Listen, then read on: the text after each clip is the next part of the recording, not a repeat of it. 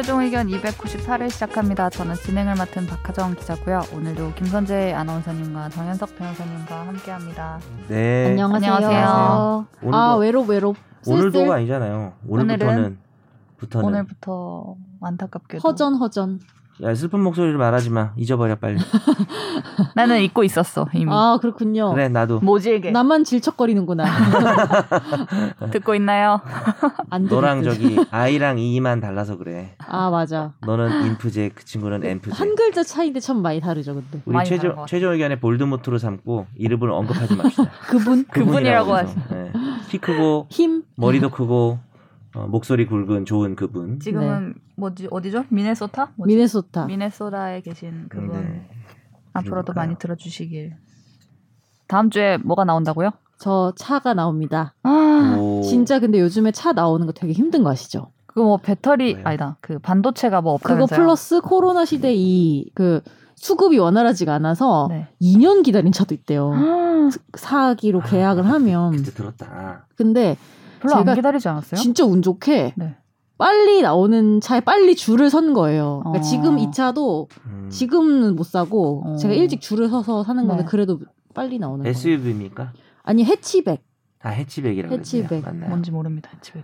궁둥이가 뒤- 뚱뚱한 거. 뒷모양이 이렇게 돼가지고 거기 그럼 뭐 많이 들어가는 건가요? 더 뒤에? 아, 승용차 사이즈인데 궁둥이가 네. 튀어나오지 않고 세단처럼 이렇게 네. 똥똥한 거. 어, 색깔 뭐예요? 색깔 제일 검정색. 아, 검검 시트 검. 역시 선재 네. 선재님 스타일. 네. 차는 검은색이에요 원래. 저도 검은색 했어요.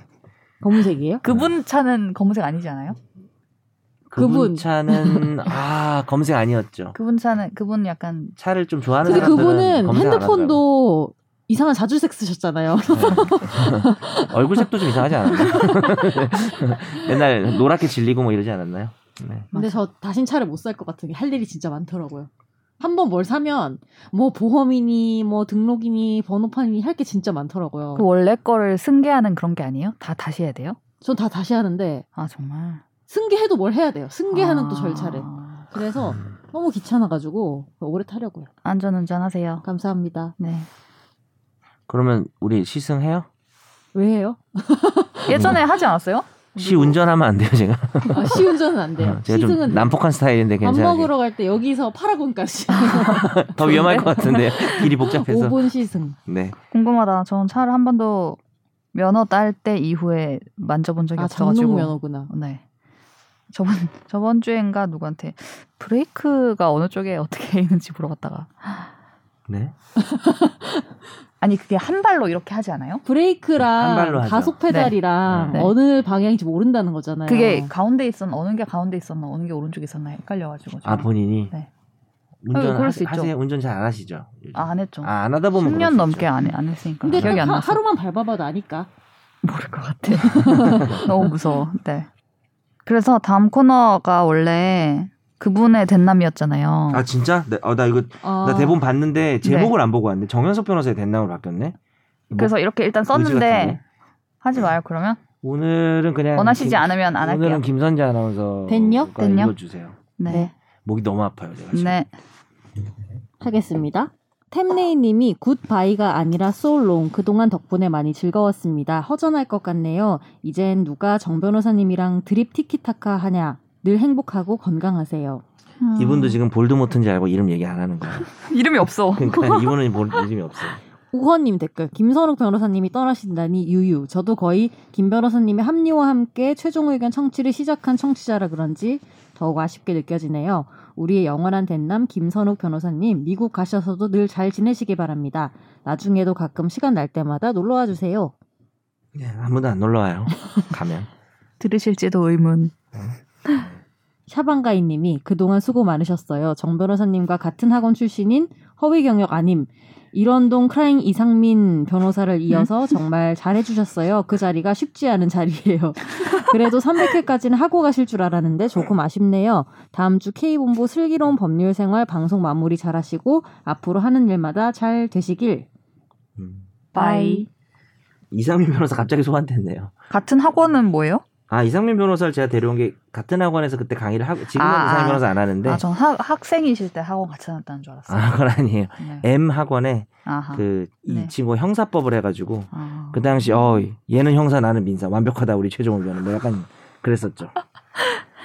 300회 이제 진짜 두 회밖에 안 남았어요. 그러네. 오늘이 298회예요. 네.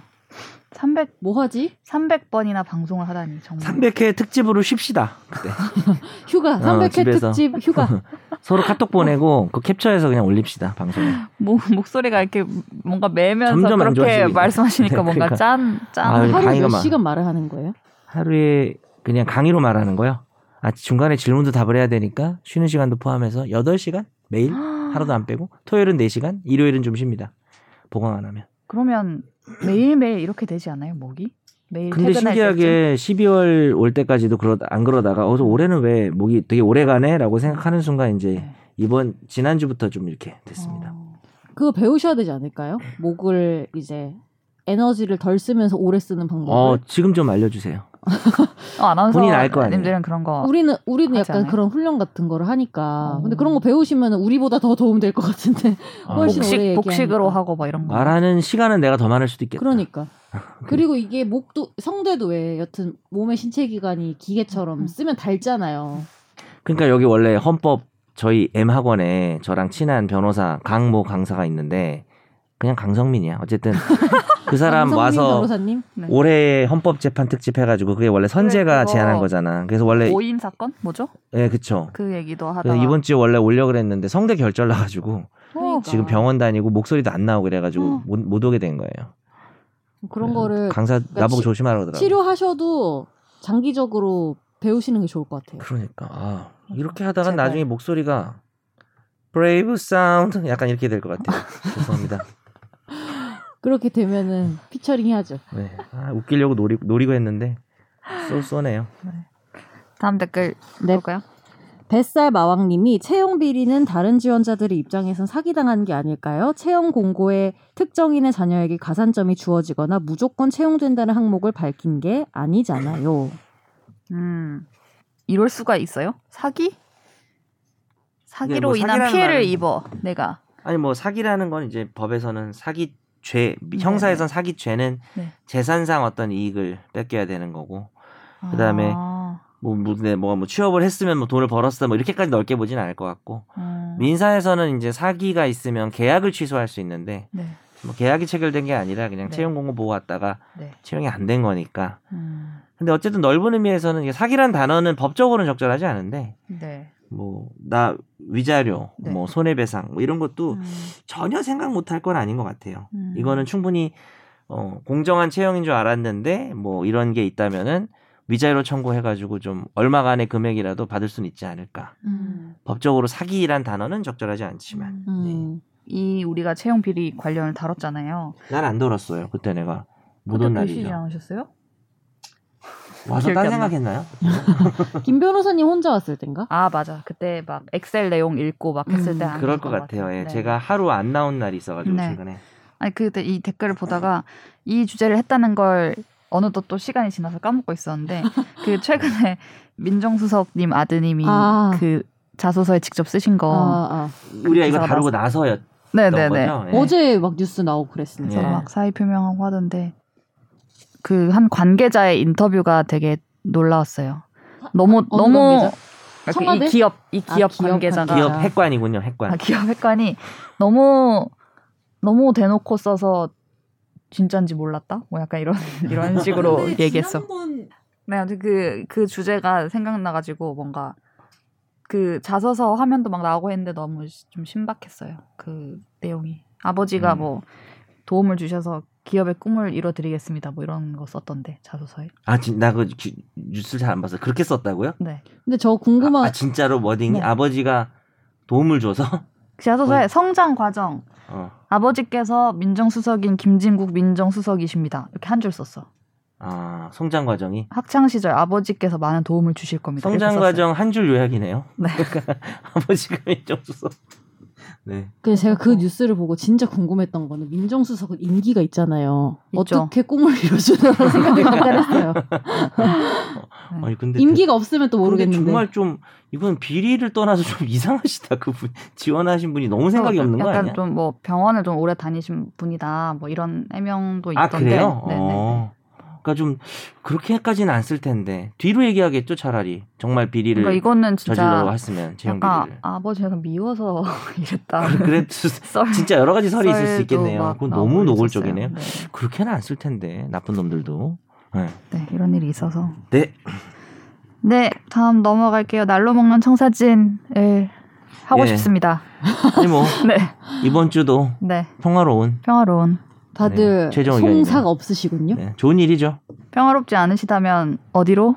파이널 f 오랜만에 i n 것 a l 골뱅이 sbs.co.kr로 연락 주세요. 네. 네.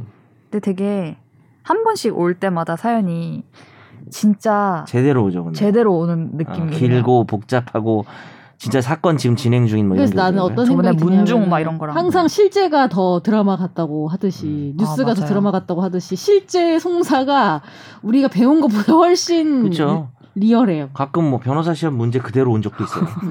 이거 저기 시험 문제 보고 그냥 가짜로 만든 거 아니- 주작 아닌가? 뭐 이럴 정도로 제대로 된 사연들 음. 상속 아. 같은 경우엔 진짜 기계적으로 딱딱 정리가 되다 보니 하지만 주작하지. 마세요. 저희 불쌍하다고 네. 저도 살짝 주작하- 고민한 적은 네. 있어요. 내가 좀 보내볼까? 아 진짜요? 어, 그럼 내가 답을 되게 잘할 거 아니에요. 내가 묻고 내가 답하는 거 그렇게까지? 하지 말자 우리가 그러니까. 네. 자존심 그래서. 있는데. 다른 그러니까요. 얘기 다른 얘기를 많이 하면 되니까. 마포 꿀주먹입니다. 뭐 이런 식으로 하나 보낼까 하다가 좀- 핵주먹 핵주먹. 네, 꿀주먹.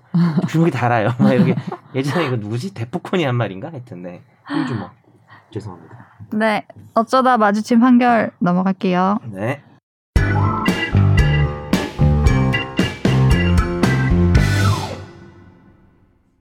A 씨는 서울 서초구에 있는 U자 모양의 도로를 소유하고 있었는데요. 이 도로를 따라 양측에 30여 개의 대지와 지상 주택이 있었고 주택 소유자들은 A 씨의 도로 위에 구획된 주차선이나 자기 집 내부 주차장에 차량을 주차해 왔습니다. A 씨와 A 씨의 아들은 어, B 씨를 포함한 도로 인접 주택 소유자들에게 도로 지분을 매입할 것을 요구했지만 거부당하자 1년 동안 B 씨집 대문 바로 앞에 차를 주차해서 B 씨집 주차장에 B 씨의 차가 출입하지 못하게 한 강요 혐의로 재판에 넘겨졌는데요. 1, 2심은 벌금 200만 원을 선고했습니다. 하지만 대법원은 강요죄의 구성 요건인 폭행 등이 있었다고 볼 수 없을 뿐 아니라 차를 주차장에 진입하지 못하게 했을 뿐 차량 운행 등을 방해한 것으로 볼 수 없다고 판단해서 원심을 파기하고 사건을 서울중앙지법으로 돌려보냈습니다. 음, 음. 유형력, 음. 유형력을 행사했다고 본다 안 본다의 차이인가요? 네, 그러면 그럴 수 있을 것 같아요. 폭행이 사실 4단계가 있거든요. 4단계요? 예, 진짜요. 아 진짜? 아 웃기지? 네, 폭행이 네. 4단계가 있는데 나목 어떡하죠? 일단 잠깐만요. 잠깐 네. 끊을게요. 계속 할게요. 네, 폭행 더 나쁘신 것 같아요. 폭행 당하신 거 아니에요? 지금 폭행 당하신 것 같은데 방금. 성대 폭행 당한 것 같아요. 어. 강의하면서 잠깐만요. 자, 물리라도 한 잔. 4단계가 이제 최광희. 최광희. 사람 이름 아니에요? 네? 최광희 아니고요. 최강희 아니에요? 뭐요라고 하려고 했어요. 말고요. 최광의. 그다음에 광의. 협의. 아, 최협의. 근데 이쯤 되면 좀 들어보셨을 수가 있는데 이게 우리가 특히 성범죄 같은 경우에 이제 최협의를 요구하다 보니까 네. 조금 이게 뭡니까?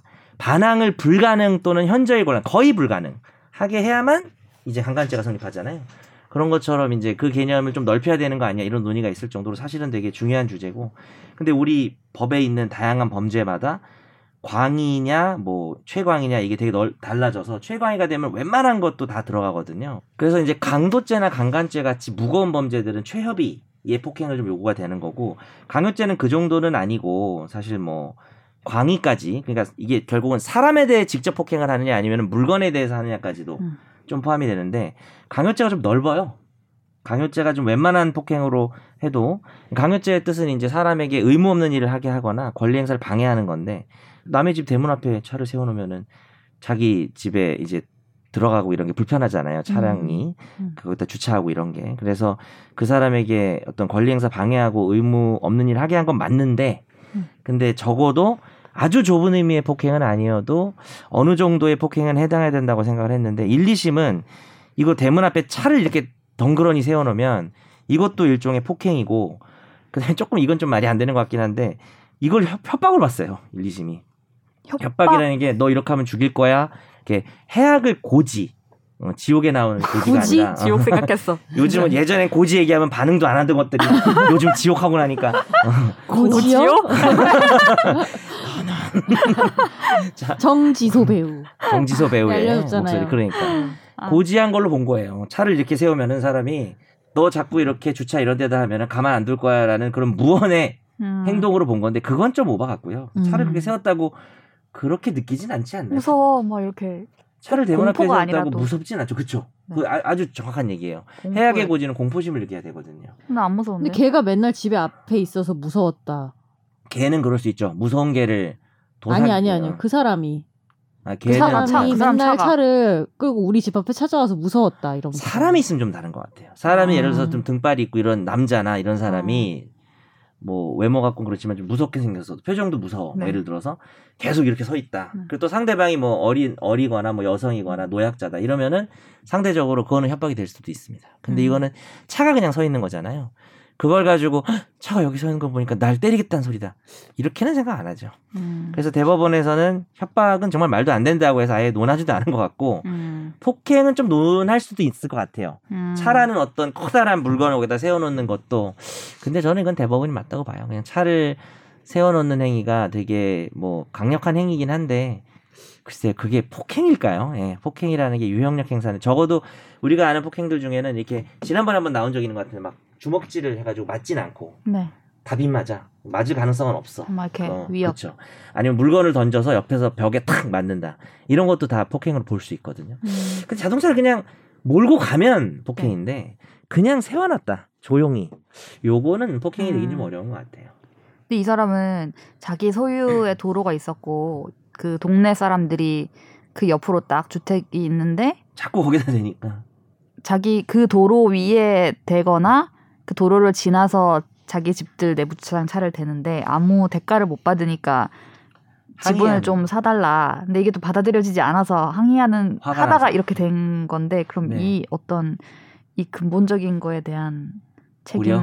네 고려. 근데 어쨌든 지금 이게 무죄가 나오니까 네. 무죄가 나올 때 제가 볼 때 고려된 것 같진 않고 음, 이 자체로 죄가 안 된다 네. 강요죄 해당하지 않는다 한 것 같고 만약에 이게 강요죄가 되면은 지금 저 기자님이 말씀하신 그런 상황들 네. 왜 이런 행위를 했는지 고려가 되겠죠 양형에 근데 무죄 음. 나왔으면 계속 해도 돼요? 무죄 나왔으면 민사로 되는데. 해결해야 그쵸 되는. 맞아요 민사로 뭐 손해배상 뭐 물을 수는 있을 것 같아요 너 음. 때문에 내가 제대로 내집 음. 공간을 사용을 못한다 음. 어, 도로를 소유하면 진짜 부자겠지? 근데 알고 보니 막 가진 게 그 도로뿐일 수도 있잖아요. 그래서 수도 팔려고. 할 수도. 내 땅이 갑자기 이제 도로로 편입되고 사람들이 다니기 시작하는데 그거를 그냥 어, 오랜 세월 그냥 내비두게 되면은 아. 독점적 사용권을 포기했다고 봐요 그래가지고 아, 뭐딱 아주 좋은 건 아니에요 사용료도 못 받고 음. 도로 네. 가지고 싶은가 봐요 아니 도로라도 약간 이런 느낌. 집 안 되면 도로라도. 아는 최근에- 도로 하나 소개시켜줄래요? 네? 아니 최근에 저희 네. 뉴스에 나온 것 중에 네. 아파트를 용인에 이렇게 엄청 지었는데 음. 도로가 없어요 아파트로 가는. 아 진짜? 어. 네, 그래서 수도도 못 갈았고 가스도 못 갈았어요. 아파트 다 지었는데 입주를 못 하고 있어요. 어 그러면 어떻게 거기 들어가는 방법도 없는 거예요? 그러니까 지금 공사를 하려고 음. 임시로 냈던 도로가 있는데 이거는 이제 곧 막아야 되고 남의 얘기예요? 땅이니까. 뉴스예요? 네네. 어. 용인에. 그래서 이건 막아야 되고 이미 놨던 공사용 도로는 막아야 되는 거고 남의 땅이라서 여기에 새로 옆에 딴 거를 팠어야 되는데 그걸 깜빡했군요. 이게 또 여기 땅을 또 개발하려는 다른 사람과의 어떤 뭐 이게 잘 안. 돼서 음. 이게 해결이 안 돼서 이걸 막고 나면 이제 도로가 없어요. 근데 이제 팔 줄 알았는데 안 팔고 이러면 환장하죠. 이제 그런 게 이제 네, 가는 길이 알바끼처럼 없어, 되는. 거죠. 그래서 입주도 못 하고 그거 있어. 생각난다. 왕릉뷰. 아 그건 왕릉뷰 뭐 계속 진행 중이죠. 그 철거하라고 나왔는데 응, 위에 좀 까라고 응. 근데 이제 안 받아들이고 있어서 소송을 하고 있습니다. 음, 계속. 그렇군요. 네. 갑자기 정말 현실은 너무 다양해. 드라마 드라마. 드라마보다 그러니까. 더해. 네. 다음 판결도 보겠습니다. A씨는 포메라니안 전문 브리더 B씨로부터 강아지들을 분양받았는데요. 그런데 약 9개월이 지난 뒤 강아지들은 수술과 평생 검사를 받아야 하는 유전 질환인 후두골 이형성 증후군을 진단받았습니다. 음. 치료비와 수술비로 1,400여만 원을 지출한 A씨는 B씨에게 치료비 등을 배상하라며 소송을 냈는데요. 최근 광주지법은 이 손해배상 청구 소송에서 B 씨가 A 씨에게 740여만 원을 지급하라면서 원고 일부 승소로 판결했습니다. 음. 음. 선재 아나운서도 관심이 좀 있지 않을까. 저희 강아지는 폼피츠예요. 음. 끝이에요. 네. 그러니까 예를 들어서 포메와 스피츠가 섞인 요즘에 이제 폼피츠. 민사에서 물건 개념에서 이제 동물을 좀 네. 뺀다 그런 내용도 다룬 적이 있잖아요. 음, 네네. 근데 이제 그게 어떤 동물에 대한 인식이 바뀌었고 단순 그냥 우리 물건 가지고 있는 휴대폰처럼 동물을 다룰 수는 없다라는 그런 뭐 올바른 인식인 것 같은데 또 어떤 의미에서는 동물을 이제 우리가 사고 팔잖아요. 그걸 부정하는 건 아니잖아요. 돈 주고 사고 맞아요. 얼마짜리고 비싼 애가 있고 싼 애가 있고 그에 대한 매수자의 기대가 있을 텐데 우리가 이때는 좀 물건의 비유가 돼야 될 것 같아요. 왜냐하면은 휴대폰을 샀는데 그 값에 맞지 않은 성능이나 성질이 있다면 음. 그거에 대해서 매도인에게 손해배상을 물을 수 있어야 되니까. 음. 어, 그러면서 뭐 이거를 아무리 우리가 동물 개념 물건에서 빼더라도 샀는데 애가 유전 질환이 있었어. 하지만 네 가족이니까 뭐 네가 그건 감내해라 열심히 음. 사랑으로 뭐 그럴 수는 없잖아요. 감내는 할 거지만 감내는 치료비는 달라는 거지. 그렇죠. 그거 어. 어떻게 보면 거죠. 음. 돈 주고 샀는데 그래서 이제 그게 문제가 됐었는데 이게 여기서 좀 법률 법리적으로 흥미로운 게 뭐가 있느냐? 우리가 경제적 수리불능이란 개념이 있어요. 너무 법률 용어 음. 수리불능? 뚜둥 법률 용어가 나와서 좀 넷플릭스 효과음 한번 냈습니다. 경제적 수리불능 그러니까 차를 망가뜨렸는데 네. 이 차를 고치는 게 5천이 들어. 네. 근데 이 차 중고차를 사는 게 4천이야.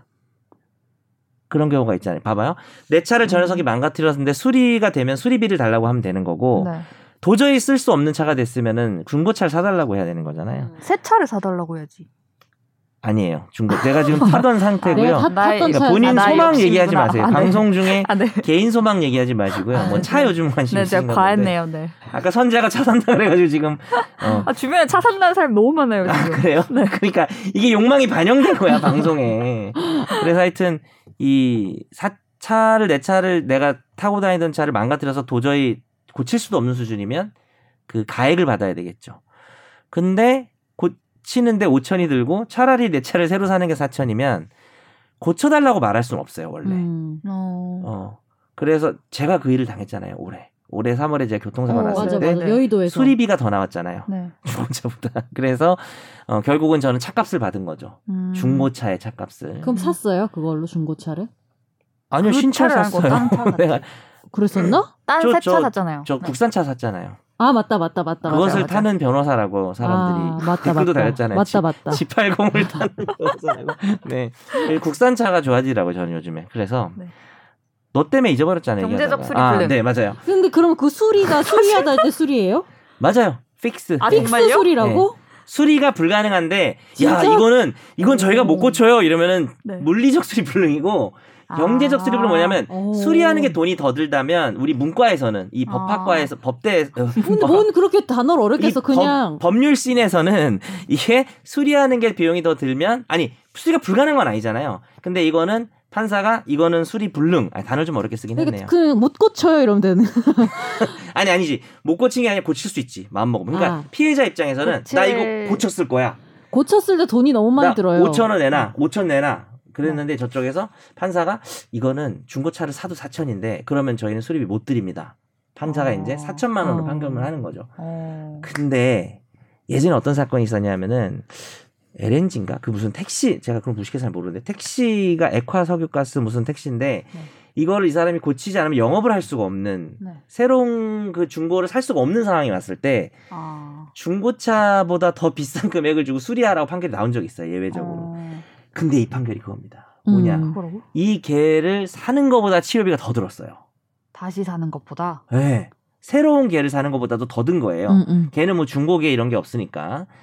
근데 수리비를 인정한 거죠. 치료비를 수리비라니까 좀 그러네. 아. 왜냐하면 그치, 우리 아기들 키워야 되는데. 바로 그거지. 선제 같은 마인드 때문이지. 이 애, 아. 이 애는 이미 정 붙였고 이미 정 붙였고 키워야 되는데. 이러면은 수, 수리비라고 해서 애한테 미안하다. 그 치료비가 새로 구입하는 비용보다 더 들어도 치료비를 물어주라고 한 거예요. 다만 아. 이제 판결에서 뭐 다양한 상황들 때문에 뭐 이렇게 이 중에 뭐 유전적 질환이 있는 게 있고 뭐 그런 여러 가지 고려했겠죠. 저도 판결을 못 봐서 네. 모르겠는데 그래서 금액이 깎이긴 했는데 네네. 그건 그 다음 문제고 이 판결은 보통의 물건과 달리 교환 가격보다 높은 치료비를 지출하고도 반드시 치료를 할 수밖에 없는 생명을 지닌 동물이다. 라는 점이 고려돼서 어, 개 값이라고 하면 좀 개값이라고 하면 좀 그래. 개 가- 강아지 값보다 네. 더 많은 치료비를 받을 수도 있다. 근데 순종에 그렇네요. 순종에 집착하다 보면은 아픈 애기들이 많아요. 왜냐하면은 아, 이게 예쁘게 동- 만들어내려고 계속 똑같은? 애들끼리 그런 왜 건강을 좀 똑같이 계속? 유전적으로 왜 계속 붙이면은 유전적으로 좀 약해요. 왜 예전에 유럽에서 음. 그런 경우에 막 가족 에 되게 아, 그 이제 이런 거그 있었잖아요. 단어가 기억이 안 나. 근친 같은 어, 거네요. 네, 네, 예. 그런 것처럼 이게 계속 뭔가 비슷한 유전자가 교배가 되면은 예쁘긴 한데 순종이 나오는데 건강이 되게 안 좋고 음. 약할 가능성이 크고 섞인 애들이 건강하니까 음. 순종에 집착하지 마세요. 그래 그럴 수 있군요. 우리 개도 섞였어. 그러니까 네. 이게 업자들이 어떤 이런 판결을 보면은 미리 이렇게 검사를 해서 뭔가 이렇게 해야겠다라는 그런 걸 약간은 검- 의무를 주는 거죠. 그러니까 음. 이게 저도 브리더라는 말을 제가 강아지를 안 키우니까 몰랐는데 처음 들었어요. 이 브리더라고 하네요. 그래서 음. 키워서 이제 팔 때 그래도 문제가 없는 아이들을 팔아야 된다. 그래서 기본적인 좀 어떤 유전적 검사 정도는 해야 된다. 저도 사실 여기서 나온 이제 병명이 어, 과연 이제 뭐 쉽게 발견될 수 있는 것인지는 모르겠지만 후두골 이형성 증후군이라는 게 그죠? 음, 처음 들었어요. 어떻게 읽는지 모르겠어. 후두 골이 형성은 아니겠죠? 골 이형성 골 골이- 이형성. 이상하게 형성됐던 네, 그런 네. 거겠죠. 근데 네. 작은 강아지들한테 많이 생겨요 이거. 아 그래요? 쪼매는 애들이 예전에 유행했던 막 티컵 이런 애들이 너무 작아서 음. 그런가? 그 머리 뼈가 약할 걸요. 아, 작게 교배가 아이고. 되다 보니까 네, 왜 네. 떨어지기만 해도 머리 다치고 막 그런 아. 경우 많고. 음. 그렇구나. 네. 그래서 하여튼 우리가 이렇게 됐을 때는 계약을 하고 돈을 주고 산 거기 때문에 채무 불이행 내지는 매도인의 담보 책임 뭐 이런 책임을 질 수 있습니다. 네. 그 동물을 어떻게 그냥 단순한 물건과 좀 다르게 보는 그런 것에서 기인한 판결이네요. 그쵸? 그러니까 어떤 면에서는 물건하고 동일하게 보는 거고 내가 음. 돈 주고 산 물건이다. 네네. 근데 또 어떤 면에서는 또 특수한 좀 물건이 다르다. 맞아요. 예. 네. 흥미로워. 네. 이럴 때 선우기가 있으면은 네. 내 목이 아프니까 얘 보고 시키면 되는데 제가 목이 좀 풀려야 되거든요 아침에. 근데 이제 좀 있으면 괜찮아져요. 괜찮 조금 괜찮 좀 나아졌어요. 예. 네. 지금 이제 회, 빈도가 아침이라 줄어들죠. 심했나 봐. 네. 계속 강하게 계속 어제 5시 반에 자가지고 오늘이죠. 어, 오늘이죠? 예. 좀 전에 자, 자는 일어나서 좀 그렇습니다. 아, 네. 네. 다음 집중 탐구로 네. 넘어가겠습니다.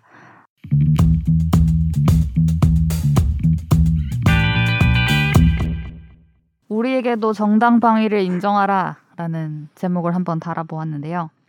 지난달 25일에 대법원 앞에서 한 분의 1인 시위가 있었습니다. 어, 77살 최말자 씨였는데요. 이분이 들고 있던 팻말에 있었던 문구를 소개를 먼저 해드리자면 성폭력 피해자를 가해자로 처벌한 56년 전 사건 대법원은 재심 개시로 정의를 실현하라 이렇게 되어 있었습니다. 어, 지난해에 56년 만에 미투다 이렇게 기사가 음. 꽤 나오기도 했었는데요. 음. 어, 이분이 어떤 일을 겪었고 재심을 통해서 어떤 판결을 얻고 싶어 하시고 그 과정에서 어떤 거가 인정되기를 뭐 법리적으로 이제 좀 바라고 계시는지 이런 얘기들을 해보려고 합니다. 네. 네. 일단 이분의 혐의를 제가 한 네. 문장으로 말씀드리자면요. 이제 56년 전 1964년에 18살이셨는데요, 이분이.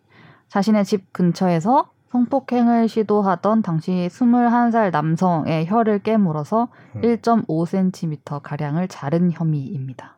네. 중상해 혐의이고요. 중상해죄 그러니까 일반 상해보다 네. 상대방을 이제 신체를 불구로 만들거나 뭐 생명의 위험을 네. 줄 정도의 상해를 줬을 때 우리가 중상해죄라고 합니다. 네. 그래서 당시에 징역 10월에 집행유예 2년 선고가 나왔습니다. 네. 유죄가 된 거죠. 네. 그런데 그 당시에도 그렇고 이제 지금 재심을 요구하시면서도 그렇고 이거는 정당방위다라고 음. 말씀하고 계십니다. 이제 이 어떤 피해가 있었기 때문에 여기에 내가 저항하는 과정에서 이렇게 한 것이다라는 것이겠죠. 네. 그런데 당시에 받아들여지지 않았어요. 그래서 제가 어제 이걸 보면서 옛날 기사 당시 이제 음. 기사를 찾아봤는데 말투. 그 사진이 진짜 옛날이던데. 네. 저 충격적이었어요. 이때는 얼굴 뭐 모자이크 이런 것도 없고 피고인 뭐, 뭐둘다 얼굴이 나온 거죠. 둘 다 얼굴이 신문에 남성 여성. 대문짝만하게 나왔으며 네. 이 당시에 공판 공판 중계 요즘은 이제 공판 중계 기사라고 이제 네. 저희끼리는 표현하는 게 이제 어. 내부에서 어떤 질문이 오갔고 막 이런 음. 걸 쓰는데 이때 되게 어떤 이 관점이 예전에는 그랬던 거죠. 그래서 질문이 뭐 처음부터 그 피고인에게 호감이 있었던 거 아니냐, 뭐 결혼할 생각은 없냐, 뭐 이런 진짜. 폭력적이네요. 그러니까 네. 수사기관에서 결혼하라 그랬대요. 그러니까 이분 인터뷰를 근거로 말씀드리면은 네. 이렇게 너가 혀 아, 잘랐으니까 성폭행해서 너, 혀, 자, 혀 자르게 된 너도 혀 잘랐으니까 너도 책임져야 되는 거 아니냐 그 남자를 그렇게 음. 얘기를 했대요 수사기관에서 이분이 인터뷰를 이렇게 했어요. 제가 M 부산 M 방송에서 네. 나온 걸 봤어요. 그 변호인도 이 제목 보면 변호사도 중매를 서려고 했어. 서로. 아니 나는 이게 지금 아 중매란 단어가 거기서 거난 다른 기사인 줄 네. 알았어. 중매론. 네. 보면은 아 이거 뭐 웃으면 안 되는데 그게 기사에 뭐래요. 나왔다는 거죠. 기사를 기사 헤드라인이에요. 기사를 보면은 주목근 변호사 양인 중매론. 키스 사건으로 이, 이 군이나 이 양이나 이미 딴 처녀 총각과 혼인 하긴 우리 사회 풍습으로 보아 어려운 일이니 본 변호인이 팔 걷고 나서 양쪽 부모들로 하여금 한 번 더 마음을 돌리게 해서 심지어 안 본인들도 아니고. 심지어 본인들도 아 니고 부부한테 가서 양쪽 부모한테 혼인 가서 중매에 나서겠다고 열변을 토해 만장의 방청객들의 와. 격찬을 받았다. 격찬이요? 라고 기사에 돼 있습니다. 이게 어떤 평화로운 해결이었던 시절인가 보네요. 아, 당시- 정말 좀 상상이 안 당시- 되네요. 와 지금. 진짜 결혼한 기사인데요. 당사자는 네. 생각도 안 하나 봐. 그래서 질문 질문을 했더니 재판장이 물어봤어. 피고와 결혼해서 살 생각은 없는가? 재판장이요? 그러니까 없습니다라고 대답했어. 잘하셨네. 없으니까 없다고 대답해야지. 이게 아무튼 웃을 수가 없는데 너무 네, 웃을 수가 황당하니까 없는데 웃음이 너무 나오네요. 어이가 겨- 없어. 결혼은 좀 네. 너무 어이가 없어서 음, 웃음이 나오네요. 네. 어이가 네. 없어요. 네, 이런 네, 사건은 이렇고요. 저도 찾아보면서 너무 이, 너무 폭력- 이랬다고? 너무 약간 폭력적이었네. 네. 네. 네. 당시의 보도들과 뭐 전화 전해지는 내용을 보면 사회 분위기가 이랬던 거죠 당시에는. 네. 이분이 지금 56년째 이렇게 하는 이유가 답답하다, 공감이 진짜. 되는 거죠, 네. 당연히. 이게 막 형법 교과서에도 나오고 막 이- 엄청 유명하다면서요. 그렇죠. 근데 사실 이거보다 좀 더 유명한 거는 정당방위가 나왔던 거. 이 이후에. 그, 예, 그, 80년대인가요? 그 원미경 씨가 주연으로 나온 그 단지 아, 그대가 네. 여자란 이유만으로라고 네. 그때 김민종 씨가 영화 데뷔하는데 이제 그 성범죄자로 아? 나왔었죠. 이경영이 나쁜 검사로 나오고 뭐 그랬었는데 아, 보셨어요? 진행시켜. 네? 보셨어요? 이경영 나와가지고 죄송해요. 깨알같이 얘기하고 하실 줄 싶어가지고. 알았어요. 네. 대가리 박아. 근데 그, 저는 그거를 봤어요. 오. 예, 그때 고1인데 네. 봤습니다. 음. 미성년자 관람 불가인데 네. 봤고 그 당시에는 상당히 그게 그게 그건 이제 무죄가 나왔죠. 정당 방위가. 근데 이제 음, 그건 왜 나오고 되게- 이건 안 나오고 왜 그랬을까요? 뭐 어떻게 보면은 80년대와 60년대 차이라고 말할 수도 있겠죠. 음. 아, 이게 60년대 사건이니까. 네. 아무튼 그래서 정당방위라는 게 저는 사실 이, 이 경위 있잖아요. 이제 뭐 성폭행 따라와서 이렇게 막 성폭행을 하려고 했는데 키스를 하려고 하니까 이렇게 혀를 깨물고 이런 것들이 저는 그냥 딱 들었을 때 정당방위지 이렇거든요. 그렇게 해서라도 벗어나야지 약간 이런 아, 그리고 혀를 느낌인데. 자르는 의도를 가지고 한 게 아니고 하다 보니 혀가 잘리는 거잖아요. 그쵸. 근데 정당방위가 그렇게 잘 안 되나 보죠.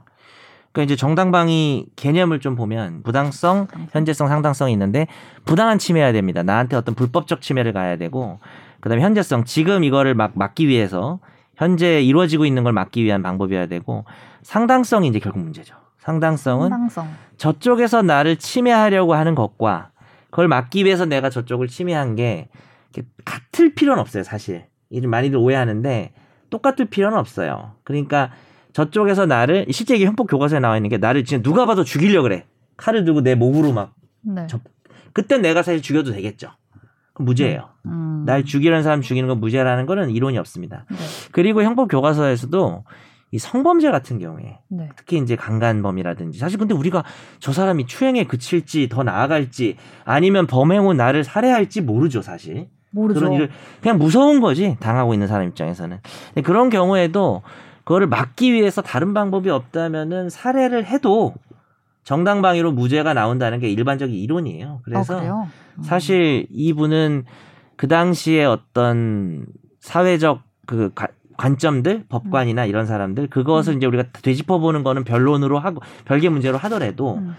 뭐 요즘 최근에도 계속 그런 판결이 나오고 있는데 성범죄를 저지르려는 사람의 음. 혀를 잘랐다. 그게 이제 혀가 들어오니까 자른 거잖아요. 음. 키스를 하려고 하니까 다 정당방위 판결 나오고 있습니다. 아 그래요. 예. 음. 예. 그런데 이제 뭐 상황에 따라서는 이제 뭐 성범죄 근데 뭐 원하지 않는데 그렇게 들어오면은 다 성범죄이기 때문에 그런 경우에는 어, 다 그렇게 보고 있어서 이거는 사실 정당방위가 나왔어야 되는 판결이죠. 그거는 과거에. 부정하는 법조인이 없을 거예요. 음, 이제 과거에 알기로는. 나왔어야 되는데 이제 그때는 그렇게 생각하지 않았던 그죠. 그게 뭐 시대 어쩔 수 없이 시대가 그랬다라고 말할 건지 네. 사실 근데 그 시대에도 헌법은 다 있었거든요. 헌법에 보면 그런 사회적 가치들이 규정이 돼 있는데 그러니까 어, 너무 시대가 어 암울했다 뭐 암울했다 그래야 되나 너무 보수적이었던 것 같아요. 음, 그러니까 뭐 그 시대는 그 시대의 사회 관념을 존중한다는 건 저도 아는데 네. 60년대라고 해도 이렇게까지 좀 결혼하라고까지 할 문제인가? 그러니까요. 어, 정말 뭐 아마 법조인들한테 물어보면은 다 네. 뭐 어떤 뭐 나이 드신 분들은 그땐 그랬어. 다 그런 거였어. 뭐라고 말하는 사람도 있을지 모르겠는데 음. 사실 저는 그 시대는 살 저도 그 시대는 안 살아봤거든요. 네, 오해 없으시기 바랍니다. 제가 가끔 나- 나이가 많다고 그러시는데 그 시대엔 제가 없었습니다. 음. 예, 그래서 저도 모르지만 좀 도무지 이해가 되지 않네요. 뭐 조선 시대라면 모르겠는데 60년대에 그런 문화가 있었나? 음. 꼭이 케이스뿐만이 아니더라도 어떤 법을 적용하는 데 있어서 그럼 어디까지 거슬러 올라갈 수 있는 거예요? 그- 거슬러 그걸 올라간다는 이거를 건 뭔가? 다시 내가 판결을 받고 싶은데 사실 잘못된 그게 판결이어서 마지막에 다루고 싶었던 주제인데 그건 사실 재심이 가능하냐의 문제인 거죠. 이분도 재심을 하고 싶어 하시죠. 그렇죠. 예. 네. 근데 근데 너가 얘기했으니까 그냥 할게요. 네. 아니 사실 어떻게 궁금해. 그러니까 네. 조선시대 점프, 얘기. 나와서 진짜로 뭐 조선시대 것까지 할 수 있는 아, 거는 그때 판결했던 원님 나와 뭐 이러면서 그때는 뭐다 사또 나와. 연좌제 아니에요. 그때는 다 그렇죠. 삼족을 멸하고 이럴 때 그리고 족다 말도 안 쳐가지고 되는 거 아니야? 자백하면 범죄자죠. 아니 근데 그- 꼭네 그런 죄를 네가 알렸다가 가장 상징적인 말이죠. 아니더라도 예를 들면 땅 같은 거는 그때부터 네. 뭔가 물려받았을 수도 있고 음. 아 그런 건 이제 재산 같은 건 상속이 될 수도 있으니까. 뭐 여러 가지 케이스들이 있잖아요. 그래서 어디까지 그럼 거슬러 올라서 갈 수 있나? 음. 그러니까 우리 선재 아나운서님의 질문이 그 지금 그런 뜻인지 모르겠지만은 결국은 재심 그러니까 판결은 우리가 받게 되면 다툴 수 있고 2심, 3심까지 가면 끝이잖아요. 네. 근데 3심까지 가면 원칙적으로 끝나고 이 판결은 모두가 존중해야 되고 바꿀 수 없는 게 원칙이지만 재심이라는 게 있죠. 민사에도 있고 형사에도 있고 조금은 다른데 공통점은 민사든 형사든 그래도 확정 판결이 나오면 바꾸기가 되게 어려워요. 음. 그래서 이제 재심을 하기 위해서는 이 몇 가지 요건들이 있습니다. 예, 몇 가지 음. 요건들이 있는데 네.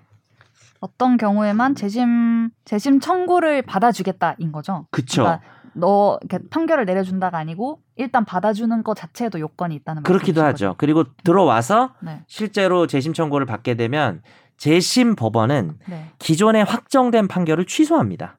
자동으로요? 네, 취- 재심이 그 재심이 내리는 결정이 그거예요. 그러니까 들어와서 네. 야 정말 그때 판결이 문제가 네. 있다라고 해서 그 재심을 인용하면 네. 확정 판결 취소한다는 소리예요. 그럼 그 판결이 음. 날아가는 거고 네. 다시 그 사건이 시작되는 거예요. 음. 아, 몇십 년 다시 전이었든. 하는 네? 1심을 다시 하는 그런 느낌으로 그 하는 거예요? 판결에서 문제가 있었던 법원이 1심이면 1심부터 어. 2심이면 예를 들어서 누가 서 위증을 했어. 그게 가장 대표적인 재심 사유거든요. 어. 위증을 했다든지 이러면은 그게 2심이면 아, 2심부터 이심부터. 다시 하는 거죠. 어. 문제가 있었던 법원부터. 재심을 재심하는 건 있어요. 재심 자체에 재심 사유가 있으면 그러니까 재심을 하는 과- 판결 과정에서 또 위증을 한 거야 이 자식들이. 그러면은 재심이 확정된 다음에도 이제 어, 재, 어 재심을 그럼 그럼 재심을 깨면 재심이 깼던 원 판결이 살아나요. 무슨 말인지 알겠어요? 예, 그런 건 있는데 어, 뭐 이제 뭐 그건 뭐 이번 사건하고는 관계는 없고 근데 그러면은 아예 내가 이거 관련해서 재판을 못 받았어. 네. 그 시절에는. 그거를 약간 그냥 뭐 쉬쉬하는 그런 거여서 재판을 못 했어요. 음. 아예 그냥 네네. 고소도 못 하고. 근데 어. 몇십 년 만에 내가 고소하고 싶다. 그거는 시효가 그거는 재심 문제가 아닌 거죠. 재심 음. 문제가 아닌 거고 재심은 확정 판결이 있는데 바꿀 수 있냐의 문제고 음, 지금 아나운서님이 말한 거는 그 그거를 기소할 수 있는 공소시효의 음, 음. 문제인 그럼 거죠. 이거는 이런 케이스는 몇 년이에요? 근데 이거는 저 사람을 했죠, 처벌하는 게 문제가 아니, 아니라 그렇긴 한데. 음. 내가 무죄가 되고 싶은 거니까 음, 음. 방향이 아, 반대라서 그렇죠, 그렇죠. 공소시효가 막 문제되지 이걸. 안 했다면은 이걸 안 했다니까 어떤 거? 당시에 뭐 그냥 묻고 당시에 뭐 넘어갔다면 묻고 넘어갔다면은 묻고 넘어갔다는 게 판결이 없었다는 거예요. 내 질문 잘 이해 못해가지고. 아예 그냥 다투지 않았다는. 똑같죠. 어쨌든 이 여성분이 중상해죄로 기소가 된 거잖아요. 그럼 재판을 받을 텐데 그땐 자기 정당방위라고 실컷 아. 얘기를 했는데 이제 안 받아준 거고 그냥 가만히 있다가 넘어가도 판결에 문제가 있으면 그건 상관이 없어요. 음. 재심을 함에 있어 상관은 없고 이 재심 사유가 이제 몇 개가 있는데 뭐 증거물 자체가 위조가 됐다든지 음. 증거가 허위라든지 아니면 나를 고소한 사람이 무고죄가 증명이 됐다든지 음. 어 그다음에 명백하게 새로운 증거가 발견이 됐다든지 아니면 수사 당사자가 유죄를 받았다든지 그럼 이걸 딱 읽어보시면 어떤 느낌이 드냐면은 몇 개를 빼고는 대부분 당시에 사실 판단이 잘못된 경우다 음. 대부분 그러니까 그 당시에는 예를 들어서 혀를 자른 줄 알았는데 안 잘랐다. 혀를 안 잘랐다든지 남이 잘랐다든지 음. 이거는 뭐 100% 재심이 나오겠죠. 음. 다만 이제 재심도 뭐 기간이라는 게 있어요. 뭐 사유를 안 날로부터 뭐 몇 년 내에 해야 되고 이런 게 있는데 어쨌든 이분이 이제 그런 기간을 지난 건 아닌 것 같고 다만 문제는 이런 거죠. 지금 얘기를 하다 보면 살짝 눈치를 챘을 수 있겠지만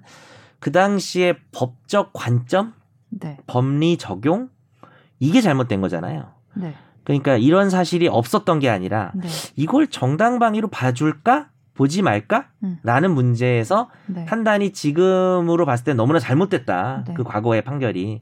라는 거라서 사실은 저는 법률가 아. 입장에서 봤을 때는 뭐 이분이 이렇게 몇 년째 투쟁을 하고 또 네. 이분을 위해서 그 지향인가요? 법무법인 지향에서 이제 공익법 무 네, 네. 그 법인인 것 같은데 그 이렇게 이분을 도와주고 또 하는 주장들이 정말 마음속으로 응원을 하게 되는데 음. 그거하고는 별개로 재심이라는 게 이제 법리상은 좀 어렵지 않나. 음. 근데 이분이 재심을 해서 옛날 판결을 깨부셔야 사실은 뭐 여러 가지 보상도 받고 음, 그렇게 네. 될수 있는 너무 거거든요. 답답한데요 지금? 약간 이분이 그러니까 나도 이거 너무 답답해요. 사심을 청구하는 느낌으로 지금 그러니까 삼심을 넘어서 사심을 청구하는 느낌으로 재심을 하신 것 같다는 생각이 음, 들어서 그게 그러니까 어떤 의미일까요? 그러니까 이게 한다. 이게 확정이 됐잖아요 이분이 네, 그렇죠. 이 이분의 유죄로 혀를 자른 혐의가 중상해로 유죄가 네. 인정됐는데 네. 이분은 그거를 바꾸고 싶어서 재심을 한 건데 그렇죠. 약간 다시 판단해 주세요 지금 그렇죠. 이런 다시 거는 한번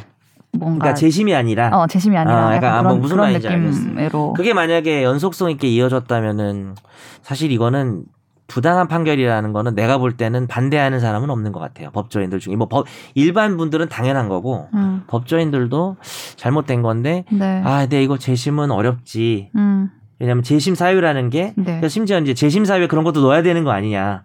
뭐 시대상이 바뀌어서 어, 이런 그런 거? 얘기도 있는데 어.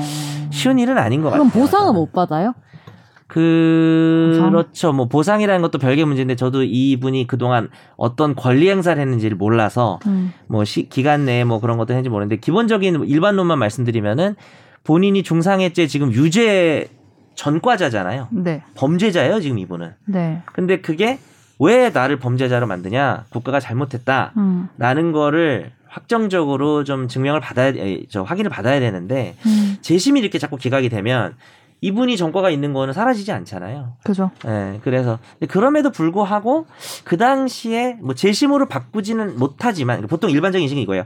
재심으로 자기의 허, 허물을 벗기지 못하면 국가 배상도 어렵다라는 게 일반론인데 음. 이런 경우는 좀 인정해야 되지 않는가. 그 선재 음. 아나운서가 아. 얘기한 것처럼. 나라가 예. 죄 없는 사람 한 명은 범죄자 만든 거잖아요, 사실. 그 여기 재심하는 판사님들이 뭐 당사자 입장에 더 킹 받겠지만 우리가 재심은 못 받아주는데 우리도 마음이 아프다. 뭐 이렇게 썼어요 판결문에. 맞아요. 되게 길게. 재심이 지금 다 기각됐거든요. 음. 어, 두 그래서- 번. 그래서 사실 이제. 이분 입장이시나 아니면 변호사 입장에 더 욕하더라고요. 아니 받아줄 거면은 판결로 받아주지 판결로는 안 된다고 그러고 뭐 왜 아픔에 공감하는 척하냐 이게 그렇게 되게 화나시는 그렇죠. 것도 왜냐하면 해주는 음. 거 아무것도 없으니까. 어, 근데 하, 저는 또 재심 사유는 안 되니까. 또 안. 되니까 그렇게라도 좀 근데 좀 더 확실하게 표현해서 그 당시에 국가가 불법을 자행한 것 같다 뭐 이런 표현이라도 있으면 음. 이분의 권리 구제에 좀 더 도움이 되지 않았을까? 음. 지금이라도 자기들이 마음이 아프다고 말하는 그 재심 법원이 저는 뭐 그 표현은 왜 마음에 잘. 들어갔다고 생각해요. 썼어. 이렇게 썼어. 그거 한번 읽어봐 주시겠어요? 예. 생면부지의 건장한 남성으로부터 힘으로 눌려서 성범죄를 당한 순간 19소년은 오로지 자신을 지키기 위해서 그런 혀를 깨문 것이다. 과연 오늘날과 같이 성별 간 평등이 주요한 가치로 받아들여지고 있었다면 청구인을 감옥에 보내지도 가해자로 낙인 찍지도 않았을 것이라고 감히 말씀드릴 수 있다. 감히 그러니까 지금 감히. 네. 그냥 말하는 게 아니고 네. 그 이제 그 한국 여성의 전화인가 거기서는 네. 여기서 열아홉 소녀라는 표현도 아, 재판부가 뭐그 음. 너무 저도 약간 스토리텔링으로 느껴 별로 나아진 게 없지 않나라는 또 그런 네. 또, 또 비판을 했더라고요. 음. 그러니까 저는 그냥 네. 그 시대에도 그거는 아까 말씀하셨지만 그 시대가 무슨 조선 시대도 아니고 그래서 네. 그 시대가 음. 그 정도였나? 그 시대에도 그냥 잘못된 판단 아니었나? 그 시대에도 정당방위가 있었거든요. 음. 어 근데 그래서 이제 우리가 사실은 어 오늘은 사실은 주제가 크게 보면 두 개인데 하나는 정당방위고 하나는 재심인 것 같아요. 음. 저는 이제 재심은 어렵지 않냐라고 네. 생각이 들어요. 안타깝지만 너무나 그러니까 그게 어떤 과거의 커다란 국가의 잘못을 바로잡지 못하는 거죠 지금 음. 상황상. 근데 이제 정당방위라는 관점도 오늘의 주제인데 네. 어 이제 한 번 우리가 다뤘어요 예전에 네, 네 도둑 네. 내사 사건 한번 다뤘는데 그때도 저는 말했지만 제 입장은 정당방위가 우리나라가 엄청나게 인색하다라고 저는 생각하진 않아요. 음. 어, 그건 좀 저는 또 좀 다른데 의외로 많은 부분에서 정당방위가 인정이 되고도 있고 그리고 또 뭐 외국에서는 총 쏴도 되는 거 아니냐. 음. 어? in my yard에 들어오면 gun을 네. 어, push push 해가지고 push push 아닌가요? pull인가요? 네. 영어를 뭐라 죄송합니다. pull a trigger인가요? 어쨌든 push를 하면 안 되겠네요. 총이 안 나가겠네요. 어쨌든 pull 해가지고 네. 이렇게 쏴도 된다라고 얘기를 하지만은 실제로 미국이나 영국 같은 경우도 정당방위 다 제한을 하고 있어요. 그러니까 음. 무한이 되는 게 아니고 도둑뇌사 사건은 그 분을 제가 피고인 분을 다시 한번 소환해서 죄송하지만 음. 그때 판결문을 읽어보면 음. 이미 도둑을 때려 눕힌 상태에서 이제 이분이 나중에는 자기가 2분 정도 폭행했다고 말을 바꿨지만 음. 30분 정도 폭행했다고 얘기한 적도 있고 음. 법원이 내린 결론은 10분 정도 쓰러져 있는 사람의 머리를 발로 차고 음. 알루, 알루미늄 건조대로 쳤다라는 음. 사실 확인을 했어요. 물론 그 사실 확인이 잘못된 것일 수는 있는데 음. 그게 팩트라면은 음. 뭐 아무리 도둑이 무섭고 근데 도둑이 이제 좀 나이가 많은 사람이었고 이분이 또 건장한 20대 초반의 청년이었단 말이에요. 그래서 쓰러져서 거의 의식을 잃었는데 글쎄요, 사람을 쓰러진 사람을 머리를 5분 정도 차면 음. 저는 이제 그거는 정당방위가 될수 없다고 생각해요. 그때도 음. 그렇게 의견을 밝혔는데 그래서 이분이 사실은 처벌을 받고 계시죠. 네네. 네. 지금. 그래서 안타깝긴 해요. 음. 그 도둑이 애초에 침해를 안 했으면 이런 일도 안 벌어졌으니까. 음. 근데 실제로 정당방위에 대해서는 우리나라가 그렇게 엄격하진 않다. 단 그때도 얘기했는데 현재성 논의가 있어요. 오늘 이게 주제가 아니라서 제가 길게 얘기할 건 아닌데 지금 막 침해가 이루어졌을 때 막는 거 그리고 막기 위한 공격 어느 정도 이게 인정이 되는데 우리가 예전에 이게 좀 피해자 이름을 불리우는 게 좀 문제가 있다고 하지만 과거에 이제 김보은 양 그분 이제 다 가명 어차피 다 개명을 하셨는데 네네. 네. 김보은 양 사건이라고 되게 유명한 네. 사회에서도 무슨 꼬꼬무에도 나올 만하고 많이 봤어요. 네, 그리고 우리 법률 법학에서도 많이 얘기가 되는 건데 의붓 아버지가 그래서 나중엔 저희가 이미 바뀌었어요. 의붓 아버지 살해 사건으로 음. 처음에는 그 이름을 얘기를 하다가 요즘도 이제 그렇게 검색이 되긴 해요 이름으로. 왜냐하면 성적 학대를 한 거예요. 이 음. 미성년자인 애들. 음. 정말 오랫동안. 음. 그래서 남자친구랑 둘이 와가지고 이 아버지가 자고 있는데 음. 툭툭 쳐가지고 그러니까 그 위에 올라탔나 봐요 그 남자친구가 음. 그 아버지 왜 그래가지고 음. 깨운 다음에 너 얘 괴롭히지 마 라고 이제 말하고 칼로 찔러 죽인 거예요 바로. 근데 이게 사실은 정당 방위가 안 됐거든요. 왜냐하면 지금 공격 중인 건 아니니까. 근데 요즘 가장 그 핫한 논의는 현재성을 좀 넓게 봐야 되지 않나. 음. 계속 오늘도 네. 때리고 내일도 때리고 오늘도 추행하고 내일도 추행하고 계속 이런 사람하고 살아. 음. 가정 폭력이야. 음. 그러면은 이런 방어를 벗어나기 위해서는 어느 정도 정당방위가 인정돼야 되는 게 아닌가. 음. 물론 이제 그렇다고 하더라도 내가 뭐 계획적으로 이 사람 들어올 때 뭐 준비하고 있다가 칼로 찔러서 죽인다든지 이런 거는 사실 음. 정당방위가 되게 어렵지만 음. 이거를 좀 계속되는 ING로 봐야 되지 않냐라는 음. 논의는 있습니다. 근데 그거는 저도 조금 넓어져야 된다고 생각하는 사람 중에 음. 하나인데 현재 그것 빼고는 정당방위 운영은 그렇게 인색한 것 같지는 않다. 음. 손흥경 씨가 나온 지 계속 떠드네요. 네. 그런 가정폭력이나 이런 뭐 여성 피해자들에 대해서 이제 정당 방위를 인정해야 한다는 운동 같은 게 계속 그 88년 사건 이후로 계속 있었던 것 같긴 하더라고요. 아, 네네. 네, 그래서 뭐 방금 말씀하신 그런 거죠. 계속 막 시카를 들고 위협하고 몇 년 동안 때리고 언제 죽일지 몰라 이렇게 했는데 네. 남편이 그날 또 시카를 들고 위협을 했는데 남편이 이제 시카를 머리맡에 놓고 이렇게 자는 사이에 음. 이제 목을 졸라서 남편을 살해한. 그렇죠. 그런데 이제 그래서 결국 살인이 돼서 이제 감옥에 네네. 갔는데 뭐 자식이 나와서 막 증언을 하고 음. 이런 거는 아닌 거 아니냐. 우리 어머니가 그쵸, 그쵸, 이렇게 당해 당해 왔는데 뭐 이런 얘기들 때문에 그 정당방위의 어떤 범위라고 해야 되나 그런 거를 조금 넓혀야 되는 거 아니냐는 얘기들이 맞습니다. 있어 온 것 같더라고요. 너무 슬프다. 근데 그런 사건을 들으면 슬퍼요. 그러니까 음. 벗어날 수가 없잖아요, 내가. 음. 내일도 날 때릴 거야. 아니면 내일도 나를 성폭행할 거야. 내일 내가 죽을 수도 있어. 그러니까. 그런 그리고 긴 현재성이 아닌가. 네. 내가 진짜 이 사람을 네. 죽기 직전까지 만들어 놓지 않으면 언제도 날 찾아올 수도 네. 있고 내가 도망간다고 또 도망갈 네. 수도 없고 뭐 그리고 이게 내가 우스갯소리 하는 게 아니라 내가 힘 조절이 안 되잖아. 이 사람 나도 사실 딱 죽기 직전 상태만 만들고 싶은데. 네. 아. 또 죽어버릴 수도 있는 거고. 네. 그래서 와, 모르겠어요. 아까 말씀하신 하정 기자님 같은 사안에서 완전 무죄가 나오는 것이 정당한지는 저도 모르겠지만 음. 거의 뭐 처벌을 맞아, 면하는 그렇네요. 예, 왜냐면 그냥 죽인 거니까 어쨌든, 자고 있을 때. 네. 거의 처벌을 면하는 거에 가까운 수준의 어떤 감형이 음. 이루어져야 되지 않나라는 생각도 음. 좀 들고 음. 이거는 주로 현재성은 그래서 지금 말씀하신 것처럼 약간 여성 피해 여성 음. 그러니까 뭐라 해야 되나 여성주의 여성 단체 입장에서 많이 얘기가 음. 되지만 저는 이건 좀 넓게 보면은 요즘에 가장 문제가 되고 있는 왕따 또 연결될 수 있는 거다. 예를 들어서 학내 학폭 같은 경우도 지속적인 괴롭힘이 음, 있으면 음, 음. 이 학생이 이거를 정하기 위해서 음. 어느 정도의 방어는 내가 방어를 하면서 공격을 하는 그 시점에 음. 아주 치명적인 저쪽의 공격이 없다고 하더라도 음. 어제도 날 치명적으로 공격을 했거든. 계속 할지 모르는 상황에서 오늘도 또 그런 걸 할 것 같아서 내가 미리 좀 했다. 원래 이게 정당방위가요.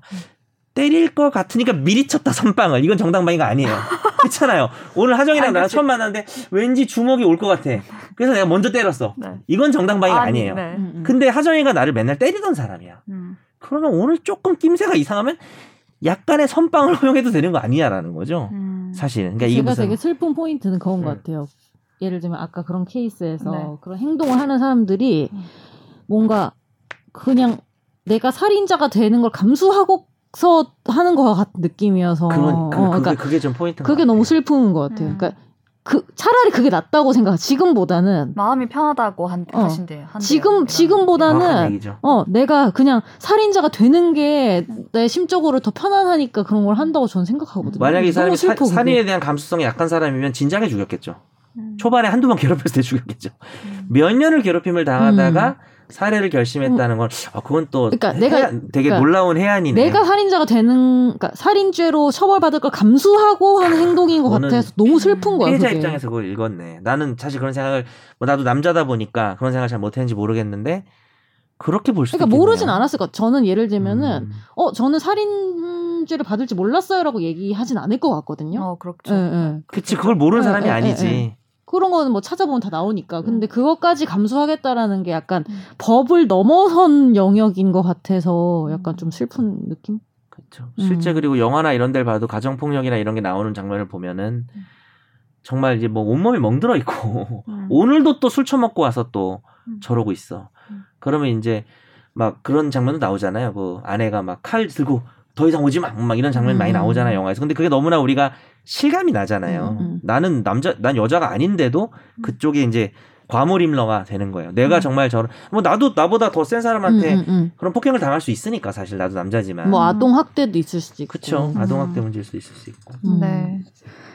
지금 이 재심을 요구하시는 이 최말자 씨의 얘기부터 해서 정당방위와 어떤 이런 사건을 둘러싼 과거의 사회 풍토 음. 와 다 이렇게 다뤄봤습니다. 네. 재심 재심이 근데 1 지법 고법에서 다 안 되면 대법원이 받아줄 수도 있어요. 이게 세, 이것도 세 번이에요? 재심 청구가? 그러니까 재심을 기각, 네, 재심을 기각한 거에 대해서, 네, 네 이게 지금 이렇게 된 거예요. 그러니까 재심에 이미 들어갔으면은 네. 한 번인데, 네. 재심 그 아까 말씀하셨잖아요. 그 재심으로 다룰 것이냐 자체를 네. 일종의 gatekeeping을 한 거죠. 이거는 재심 사유가 아, 예 없으니까. 네네네. 네. 그럼 요런 결정, 네. 재심 회부 결 내가 용어를 잊어버렸네. 재심 회부 결정인가 뭐 있어요. 재심으로 네. 들어 넣겠다. 네, 네. 아니면 아예 게이트에서 쳐내겠다라는 음. 결정에 대해서는 이제 항고가 있고요. 네. 또 재항고가 있으니까 이것도 일종의 삼심제라고 삼심제라고 보시면 아, 됩니다. 그래서 네. 지금 이제 재항고를 해, 해 놓은 상태시거든요, 이분. 아 그렇군요. 그래서 요번에 안 받아지면은 끝입니다. 끝. 음. 네. 해요. 그리고 왠지 죄송하지만 뭐 그렇게 될 가능성이, 가능성이 매우 높아 보여서 음. 어, 어떤 우리가 이게 제가 저도 법률가지만 네. 법률은 모든 걸 해결해 주지 못합니다. 그 다른 진짜 근데 그런 생각이 든다. 이게 법률 방송을 하면 할수록 법이 네, 얼마나 근데, 모자란 것인지 근데 생각이. 어, 짜증나는 거는 뭐냐면 법률이 모든 걸 해결해 줄 수 없는데 음. 인생을 바꿔놨잖아요. 그러니까 인생에 인생에도 음. 미미한 영향을 주고 바꾸지도 못하면 상관없지만 음. 인생에 엄청 지대한 영향을 줘놓고 바꾸지 못하니까 답답한 거죠. 이분 인생을 망쳐놓은 거죠. 어. 처음에 이분 구속됐어요. 구속됐다가 구속 나중에 이제 기소됐어. 집행유예지만 음. 그 그러니까 걔는 구속 안 하고 그러니까 남자애는. 망칠 때는 망쳐놓고 해결할 땐 해결 못 한다 음. 하니까 답답한 거죠. 근데 이게 뭐또 말을 기- 좀- 음. 근데 또 기댈 때가 법이야. 뭐 그러니까 이런, 이런 너무 느낌? 답답해요 진짜. 네, 방금 말씀하시려던. 안 할래요. 아, 네. 아니, 별 중요한. 아니, 그러니까 뭐 아, 별얘기 아니에요. 사악지대라는 말이 참 싫은데 아, 네네. 딱 거기 어떻게 보면 음, 끼워져 계신 케이스인 것 같아요. 네. 그래서 더 마음이 안 좋습니다. 우리 뭐 운동이라도 한번 합시다. 무브먼트 무브먼트. 이분을 위해서 네. 어떻게 법은 가망이 없습니다. Endgame 오역이죠. 네. 아 그만해야 될 것 같아요. 근데 진짜 endgame이네요. 최종 단계입니다. 이 재항고가 마지막 네. 최종 단계인데 네. 쉽지는 않을 것 같습니다. 안타깝습니다. 네. 네. 오늘 이거 나가는 날이 크리스마스 이브입니다. 아아 그래요? 네. 그럼 뭐 캐롤송 다 같이 부르면서 마무리를 좀 해볼까요? 아 네. jingle bell 아, 죄송합니다. 되게 좋아한다. 캐롤 되게 좋아하네. 네. 다들 행복한 크리스마스를 최종 의견과 함께 보내시고 에 새해에 뵙는 거예요. 그러면 네. 저는 이 방송 나간 날 3차 맞는 날이네요. 부스터샷. 어 음. 모더나 맞으시. 저는 파파파. 파파파 빵야 성공- 빵야. 성공적인 접종 파파파. 네, 네. 하시고요. 고맙습니다. 연휴 잘. 보내시고 네. 에, 방금 이 네, 들었어요. 빨리 끝내고 싶어요. 네 연휴 잘 보내시고 새해도 잘 보내시고 새해 새해 뵙, 뵙는 거죠? 아니구나. 아니, 새해 직전에. 음. 새해 직전에 네, 또 뭐. 정신 좀 차리시고요. 네. 연말에 뵙겠습니다. 감사합니다. 네. 어느새 나도 법률 전문가 세상만 사법으로 재밌게 풀어내는 여기는 최종 의견 최종 의견 최종 의견 최종 의견으로 오세요. 고품격 법률 팟캐스트. 여기는 최종